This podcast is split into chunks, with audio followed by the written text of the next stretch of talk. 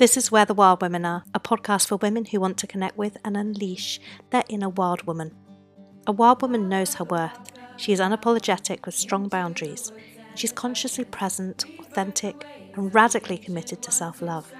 She is untangling all of the conditioning that society has wrapped around women and is exploring what it really is that lights her up, how she can live life on her own terms, in flow with her beautiful feminine energy. In this podcast, we delve into topics such as living with our cycles and the moon cycles, feminine embodiment, spiritual practices, sacred sexuality, the pressures and joys of motherhood, natural living, and the need for community. I'm so excited to share it with you. I'm your host, Lindsay Dalton. I'm a menstrual cycle and feminine embodiment coach. I'm a birth keeper and the founder of Where the Wild Women Are, a wellbeing community. I'm also a singer and song leader, and most importantly, a mother of 3 children. I think you'll love this podcast if, like me, you love to learn and you're interested in living a life more connected to nature, to yourself, and to others. So without further ado, let's begin. Hello, Lindsay Dalton here. So it's a solo episode for me today, and it's been a while since I've done a solo episode. But I really wanted to talk a little bit about honouring the stage you're actually at. So honouring the stage of your cycle or the stage of your life that you're at versus what you think you should be doing. And I also wanted to talk about how we can switch our mindset to a more feminine approach to self-care, a more cyclical approach to self-care versus the linear masculine approach that we currently are taught about and is mostly talked about. So that's what we're going to be discussing today. I hope you're well. I hope wherever you are listening from, you're having a good day. So I am day 5 of my cycle. I always like to share a little bit about where I am on my cycle more and more really recently, because I think it's really important to keep talking about it, keep normalizing that we are cyclical beings, and that whenever I'm speaking on the podcast, you're kind of getting a different version of me each time, and you yourself are giving a different version of yourself to others as you show up and to yourself. And I think that can be a quite scary idea for many people. It can feel quite fickle, or it can feel a bit maybe fake or not authentic to say that we're different versions of ourselves, but that's the truth. You know, we've got up to 480 hormonal variations if you're cycling, and as in if you're having a menstrual cycle. And of course, how you were last week is not how you were this week and how you are today. So for me, I now find that really exciting and liberating, but I know that for many people, that's quite a scary thing, a quite out of control feeling. So let that land in your body and see kind of how you respond to that. What I wanted to talk about was the fact that on day 5 of my cycle, I'm in what would be classed as inner spring. So I'll do a whole episode really delving into the inner seasons. But if you don't know about this inner season idea, I believe it came from the writers of Wild Power, the book, which is a fantastic book. And it's really an idea that we can see our cycle mirrored as the seasons in nature. So spring, summer, autumn, winter, and that we have these inner seasons throughout our own cycle. So think of the cycle split up into almost 2 phases. You have the follicular phase, which is pre-ovulation, and then you have post-ovulation phase, which is your luteal phase before your bleed. And you can see these phases as kind of the first phase, the follicular, as a outwards phase and a doing phase, a more masculine phase. It's a building, creating phase, right? Getting ready for ovulation. And then post ovulation, if you don't get pregnant, if this egg doesn't fertilize, then it is a shedding. It's a letting go. It's a winding down energy. It's a more being energy, a more feminine energy. So you can see these 2 energies. I like to also talk about it as the first part of the cycle is the inhale. So it's the, again, coming back to that doing, it's expansive, there's more energy. And then the luteal phase being an exhale. And so not taking so much stimulus in, I'm really trying to slow everything down again. And that's a really nice way of seeing the cycle. But then if you divide it into those four kind of parts, then you have the first two parts of our follicular phase, the inner spring and inner summer. Inner spring usually occurs after your bleed until, up until the inner summer, and the inner summer is your ovulational time. So there's not, I don't like to say day this to day that, because for everybody it's very different. For me, inner spring is kind of day 4, day 5, until maybe day 11. And then day 11 to, or day 12 even, to day 18 would be my kind of inner summer. But it changes each cycle, okay? And then we have inner autumn and inner winter. And as I said, I'll go into all of those energies on another podcast if you're not familiar with it. I do talk about it quite a bit in my free Facebook group and on my Instagram as well. So do go check that out, Where the Wild Women Are .community. Anyway, I am day 5, and normally by now in my inner spring, I have quite a lot of energy returning. That's quite common for inner spring. I have lots of ideas bubbling, and almost I have to rein myself in. Almost I have to sort of say to myself, right, okay, slow down, because you don't want to burn out when it comes to ovulation, which is the time where we can really put all those ideas and things into fruition and really kind of create. My creativity is usually quite high at this point. And yeah, I'm usually just like that idea of like a spring in your step. That's kind of how I am usually at this point in my cycle. And I'm really not. I'm really feeling slow today. And I'm really feeling wintry and quite tired. And it's not because I haven't slept. It's just a feeling of the energy, you know. Some of those days where you just don't feel motivated to do anything. You just want to just be and sit and read. And I think obviously the season that we're actually in, the Earth season, being colder now, it's end of November. I think that plays into it a lot, actually. But I've had this before. And one of the reasons I kind of think that this might be is because in my actual inner winter, so during my bleed, I wasn't able to give myself the things that I needed, the things that I normally do at that time to nurture and nourish myself. It was quite an emotional time. There was a lot going on in our family, and I wasn't in the right place to dig into my reserves that I would normally do. That time for me is usually very sacred, and it's usually very honoured, and I really take my space to give myself that support and have that support set up. And I was working quite a lot, which was a work that couldn't be moved.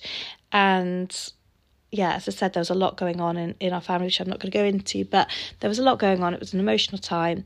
And I really didn't have the bandwidth, I guess, to be able to honour that time, which is very unusual for me. And so it's not a surprise to me that coming into my inner spring, I don't feel how I normally feel, because this happens quite a lot. I hear from women who say, do you know, I don't feel, in this part of my cycle, I don't feel how I normally would, or... And I always will ask them, okay, well, what happened earlier in the cycle, or what happened last month? Because we have to see the cycle as a whole, and we also have to see and understand that it's not just this month, but last month or the month before that can make a difference. If we are depleted in one area of our cycle, in one area of nourishment or self-care or nurturing, then that will have a knock-on effect to other parts of the cycle. This is why it's so important that if you are having symptoms in your cycle, you don't just focus on that time. So, for example, the most common time to have symptoms is either premenstrually or when you're actually bleeding. So things like PMS, bloating, headaches, all those things premenstrually. or actually during your bleed, you know, the cramps and low energy, nausea, whatever it might be. So yes, we're going to look at that time, because obviously that time needs your attention, but we're also going to look at what happens much earlier in the cycle, and how your stress levels, for example, impact your cycle, how your sleep impacts your cycle, how your eating impacts your cycle, all those things that impact your cycle. We're going to look at that on a holistic level. We're going to look at it for the whole month. Then we're also going to go back and look, you know, what were a couple of months like. And this is why when anyone works with me, you know, it's a 6-month program, because it takes that time to really first understand your cycle, but really build up those patterns and be able to make those changes over time. It's not a quick overnight fix, you know, so it's really looking at the cycle as a whole. And what that means is every single day tuning into the cycle, every single day, or as many days as you can, honouring what your needs are. Now, we've got this idea with self-care that there's a certain amount of things or type of things that equate to self-care, and that if we do those, I'm quoting now, you can't see me, but I'm using my fingers to quote consistently, and I'll come back to that in a second. If we do those consistently, then we're going to feel great, and, you know, we're doing adequate self-care and all these things. And the problem is we've kind of got this masculine lens on self-care as something to do. And for many of us, many women, it has become another to do. Has become another thing on the to-do list that we guilt ourselves over, that we shame ourselves over, that we say, oh, I know I'm not very good at self-care. And once in a while, maybe we have a bubble bath or light some candles, and we say that that's giving ourselves self-care. And it's not, because self-care isn't just those lovely things that we can do for ourselves, which I fully love and encourage. It's not about that, though. It's about so much more than that. It's really about asking yourself the question. It's not really about so much about the doing. It's a way of being. So what I mean is, when you are the person that takes radical responsibility of your self-care, when you are the person that wakes up every single day and asks yourself, how am I doing today? How am I feeling today? What do I need today? What's going on? What's underneath the surface of how I'm feeling? Where are those sensations? And then when we find what we need, you ask yourself, how can I honour this today? How can I commit to honouring this in just some small way? And then you do those things, even if they don't look like self-care looks, even if it means you cancel plans, even if it means you need a slower day, if it means that you need to go for a walk, whatever it means for you in that moment is the right thing. And it doesn't always look glamorous, and it doesn't always look like what you think will be the self-care of the day. Sometimes it looks like putting in some boundaries. Sometimes it looks like having a difficult conversation, and that is self-care. And I think we have this idea that consistency is the main thing, where, you know, that's a very masculine, linear way of thinking, and you are not masculine, linear in design. You know, you're a cyclical feminine being, and although we are both comprised of this masculine and feminine energy, masculine is around the doing, and you have parts of your cycle that are around doing for sure, and you'll find that you are doing, you know, in that creating, doing mode. And then you have other parts of the cycle that are more about your being. But the way we approach self-care is very much a way of everyday understanding it's going to be something different. You're not going to have the same needs every single day, or week on week, or month on month. And so saying, okay, well, I'm going to go to the gym every day, and I'm going to eat this type of food, and I'm going to do a bath, or whatever it is that you equate to self-care, trying to do the same things all the time, it's not going to work. It's not going to really be as fulfilling as you want it to be. But if the only consistency you have is asking yourself those questions, and then understanding that every single day you're going to get something different. That is the feminine approach, because we understand that with the feminine, she is interchangeable, variable. There's not this set plan. There's not this set same thing every single day. And for many women, that can be hard, You've heard of like type A personality or whatever, people that like to plan, people that like to know how it's going to be every single day, and they like the routine. And for those of you who resonate with that, that's okay. But you may find that your connection with the feminine is challenging, because the feminine doesn't align to that. She is interchangeable. She changes her mind. She wants different things. And that can feel messy and it can feel chaotic. So this is why I love mindful menstruation, because it allows the feminine to be in this flow, and it allows this feeling of resilience, because you're so adaptable and able to change things. And that is beautiful. It's so flexible, but it also gives this lovely masculine container for example, journaling, or just sitting with yourself and asking yourself this question. You'll be in the holding place and the holder of space for your feminine to come through and to communicate with you, for your body to communicate what it is that you need every single day. And I think one of the hardest things about asking yourself that question, why a lot of people struggle with that, is because they haven't always trusted others to meet those needs, and therefore from that have stopped trusting and listening to themselves. And that's a really awful shame, and a hard thing to hear, actually, for many people, that, because others have let you down, you've stopped listening to yourself, or perhaps you have work to do with yourself on trusting yourself and forgiving yourself for the times that you haven't listened, or for the times you haven't been able to listen. And so just maybe sit with that for a few moments and feel into if that's what's going on for you. If you have a resistance to doing this work and tuning with your cycle and being in connection with your feminine, often that's what's going on. And that's why you don't want to go there. So just really tune into that a little bit as well.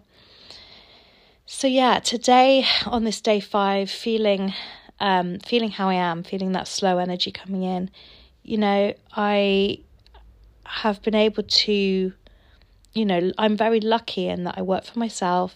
I mostly can switch my diary around if needed.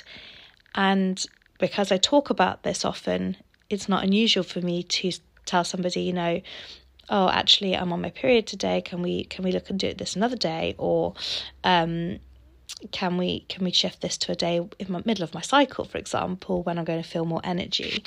That's not unusual for me to say that, or for people to hear that from me. But I know that if this is completely new to you, that might feel alien. Start by just talking to your friends. Start by talking to your family, your spouse, whoever you're with, just about where you are in your cycle. Just start to own it and claim it, and start to say, hey, I'm day 8 today, so I'm feeling a bit this, or I'm day 20 today and I'm feeling a bit like this, or I need this. And you'll start to notice a pattern emerging of what you need in different parts of your cycle. And just because that pattern emerges, try not to get into the trap of thinking, well, but I usually need this. Don't start shoulding on yourself with your own cycle, because remember that your cycle does change every month too. And yes, although you'll have some lovely idea of pattern, which is fantastic, and it's great to know what you need and what you're normally like, once you start getting into that prescriptive way of thinking, you're moving back into that masculine way of measuring your cycle. And we don't, and putting expectations on your cycle, which is not a great place to be in. So really just noticing and coming at it with curiosity, like I have this morning, going, that's interesting. I normally feel like this at this point in my cycle, but today I feel this way instead. And so what is it, if I throw out the ideas of what I think I need, what do I actually need? How can I actually tune into those things? And how can I honour those? So there's kind of those four steps. There's the awareness piece of listening to the body and tuning into the cycle and knowing the cycle enough to do that. And then there's the piece of communicating with myself and with others, because sometimes it's I need to tell my family, you know, this is what I need, or I need to tell a friend, this is what I'm doing. So sometimes that communication piece, or even just journaling around that, is really useful. And then there's also the the figuring out of the needs and actually how can I honour that, working out how can I honour that, and then a commitment to honouring that. And the commitment can be in the smallest way that you can. You know, we don't have to be all or nothing. We don't have to say, okay, because I'm feeling low energy or cramps or whatever, I need to take the whole day off. If we can't do that, we can first acknowledge and validate that for ourselves, that actually what I really want to do is get in my bed and sleep for 2 weeks. You know, we can say that to ourselves. We can validate that. We can make that okay. And then we can be realistic and look at our life and go, okay, what can I do realistically? And let go of any kind of guilt around it. But just look at realistically, what can I do? How can I honour that need in the smallest way and then build up to it? You know, if I can't go the whole way, you don't need to just think, oh, I can't do any of it at all, so I'm not going to bother. I'm just going to push on. So I hope that's been helpful as a way of framing self-care and honouring your cycle, and yeah, remembering that it's not prescription. So try not to get into that shoulding yourself and making it another thing that you feel guilty about. Just really tune in with what do you actually need today, not with what you think you might need. I hope that you have a lovely rest of the week or weekend, whenever you're listening, and I really look forward to hearing your comments on this. And if you'd like any help tracking your cycle, if you're listening to this and you don't really pay attention to your cycle, or this is brand new, come and connect with me, because I have lots of free resources on this, trackers and an audio guide of how I personally use mindful menstruation, which is the method that I share in my group program. But I have loads of free resources to help you, so just pop me a message over on Instagram, so at wherethewildwomenare.community. That's where you'll find me. I would love to hear from you, and if you can give us a review, I would love it. It really helps other people to find the podcast and help it to grow. Anyway, hope you have a great day. Take care. Bye bye.